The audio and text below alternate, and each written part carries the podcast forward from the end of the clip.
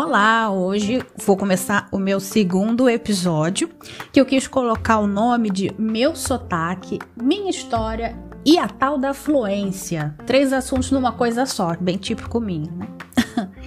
Bom, nesse meu, uh, no meu primeiro episódio da outra semana, eu comentei que eu era de Nova Iguaçu e que não tinha mais aquele sotaque característico mais forte lá do Rio. Então, hoje eu queria rapidamente dar um resumo do porquê para onde foi meu sotaque? Eu nasci e morei em Nova Iguaçu até os 11 anos. Aí morei em Vinhedo, no interior de São Paulo, dos 11 aos 17, que foi 90, de 93 a 99. Aí depois eu fui morar em Foz do Iguaçu, no Paraná, para fazer a faculdade. Isso foi 17 até os 21 e ano foi 99 a 2003. Depois eu fui para Curitiba, que eu fiquei lá dos 21 aos 23, que era 2003 a 2005.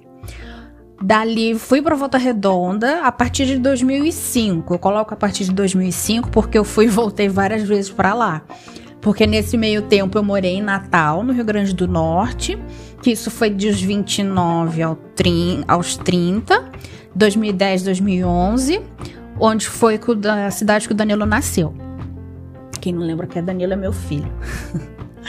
E até voltar para Nova Iguaçu 25 anos depois, que aí morei em 2017 a 2019. Além dos três meses que eu fiquei nos Estados Unidos e os quatro anos em navios de cruzeiro. É, nos Estados Unidos, quando eu fui na época, eu morava em Foz, né? Eu morava em Foz, passei os três meses e quatro anos nos navios eu tava. Minha base, né? Vamos dizer assim, era em Volta Redonda.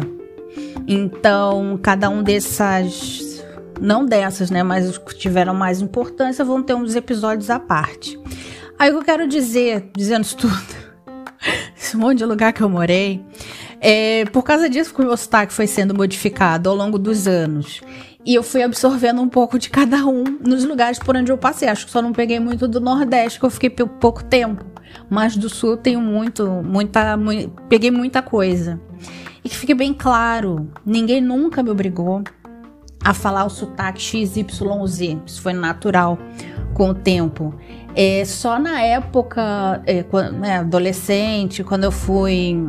Primeira vez que eu saí do Rio, fui para um Vinhedo, para quem não conhece, uma cidade no interior de São Paulo. Que aí achavam graça do meu sotaque, não conheciam mais ninguém com sotaque igual ao meu. E aí pediam para repetir o que eu falava. Isso, tipo, era muito chato.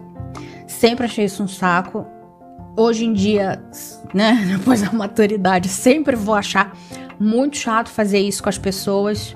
Se faz isso comigo ou se eu vejo às vezes a minha volta, é muito desagradável. Então é uma coisa que hoje a maturidade, a idade hoje me permite dizer isso. Era e é muito chato. Uh, mas aí o nosso sotaque, ele faz parte da nossa história. E ele não deve ser apagado, independente, indiferente de onde a gente vá. E hoje em dia eu aprendi também, né? Nessa altura a gente continua aprendendo. Que indiferente do idioma que você vai falar, o seu sotaque ali tem muita coisa por detrás. Então ele não deve ser apagado. Ou seja, tem gente que nem pensa quando é sempre a gincana, sempre quando eu falo que eu sou de Nova Iguaçu, aí as pessoas nunca acreditam. Já cheguei a mostrar, tive que mostrar meu RG para dizer que estava escrito ali Nova Iguaçu, porque ninguém acreditava. E às vezes, quem não tem muito contato, às vezes acha que não tem ninguém de lá que fala inglês, por exemplo. E eu conheço um bocado de gente de lá que fala e já fez até intercâmbio. E o tal fluen e a tal fluência é, se hoje eu falo, eu vou chegar ali também o assunto. É, se eu consigo me comunicar hoje em inglês, não foi da noite para o dia. É, além disso, se vocês acham que depois que eu fiz o curso de inglês, quatro anos no FISC, quando eu morava em Vinhedo, peguei meu diploma bem bonito e já saí falando e entendendo inglês, não, não foi. Depois do intercâmbio, melhorou. No final do intercâmbio, eu já tava pedindo pizza por telefone. e as reservas que eu fiz para viajar depois do período de trabalho, eu fiz tudo por telefone, consegui fazer tudo tranquilo pela essa parte do telefone, mas era que a gente chama de interactional conversation, que era só era interação, nada muita coisa aprofundada. Então assim, só dessa parte eu dei conta, tava tudo bem, não tem problema. E quando eu fui pro navio? Quem dera a, a, a, eu não entendia o, a primeira pergunta que o Hotel Director, quando me fez a entrevista, fui no navio, para, tava parado no Rio, fui lá. E me, a primeira pergunta que ele me perguntou, tudo bem, eu tava nervosa e tal, né? Que eu queria muito trabalhar lá, o navio era lindo. Eu não entendi a primeira pergunta dele. Assim mesmo passei. Mas os três primeiros meses, que era quase metade do meu contrato, que na época da Crystal eram cinco meses, é, muita coisa, muita. As pessoas me perguntavam as coisas eu não entendia. Então, assim, é, eu conseguia falar, eu me, conseguia me comunicar, falar, eu, eu falava o que eu precisava falar, mas o que as pessoas me falavam, nem todo mundo eu entendia o que estavam falando, na maior parte do tempo. Mas é, tem uma razão. Assim como o português, a língua inglesa também tem uma porção de sotaques, dependendo da região dos Estados Unidos, da Inglaterra, da Irlanda e os outros países. É, além dos outros países que não são que não têm inglês como primeira língua, é, tem as pessoas também dos outros países que, como a gente aqui no Brasil, no, aqui no Brasil, no caso que eu estou aqui em Portugal, também aprenderam inglês. Então, cada um carrega o seu sotaque.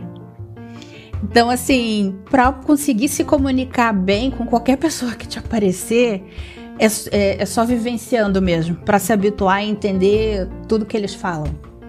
E hoje está fluente? De, não digo 100%, mas o principal objetivo de se comunicar é para fazer essa interaction ou conversation, para bater um papo aleatório com alguma pessoa, hoje eu consigo. Mas não é milagre, é esforço. Comecei a estudar desde os 10 anos, né? Que a gente sabe que no Brasil a gente tem que pagar para poder estudar inglês, para poder aprender a falar, e olha lá. Mas não é milagre, é esforço. E só uma dica: não se apegue à fluência. Porque se a gente esperar a fluência para conseguir falar, a gente não sai do lugar. Então, mesmo sendo errado ler palavra cortada, comece. É um jeito de você começar. E aí, quando você menos pensa, você, nossa, eu já tô conseguindo entender. Até quando chegou um dia, quando eu não percebi que o filme tava sem legenda, mas eu tava entendendo a história toda. Então, é assim, não é conversa de que nem de professor de, de escola de inglês que eu ouvia também eu achava, ah, não, isso aí é besteira, mas é verdade, eu sou prova disso. Então, esse é o final do meu episódio. Se gostou, quiser compartilhar, salvar, passar para outras pessoas que queiram, que tenham interesse, tenham curiosidade em saber sobre essa parte da fluência que é tão é tão tabu no Brasil que a pessoa não fala porque não acha que não tem afluência, sabe? Porque eu falo com sotaque. Não tem nada disso, não. Aprenda, vivencia e corre pro abraço, tá bom? Então, até o próximo episódio do Viva Sua Experiência no Exterior. Vindo aqui pelo, pelo por colocar o flash no Instagram, vou estar tá descabelada, sem maquiagem nenhuma, porque não deu tempo, e de moletom que é assim que é o perfil que eu quero passar.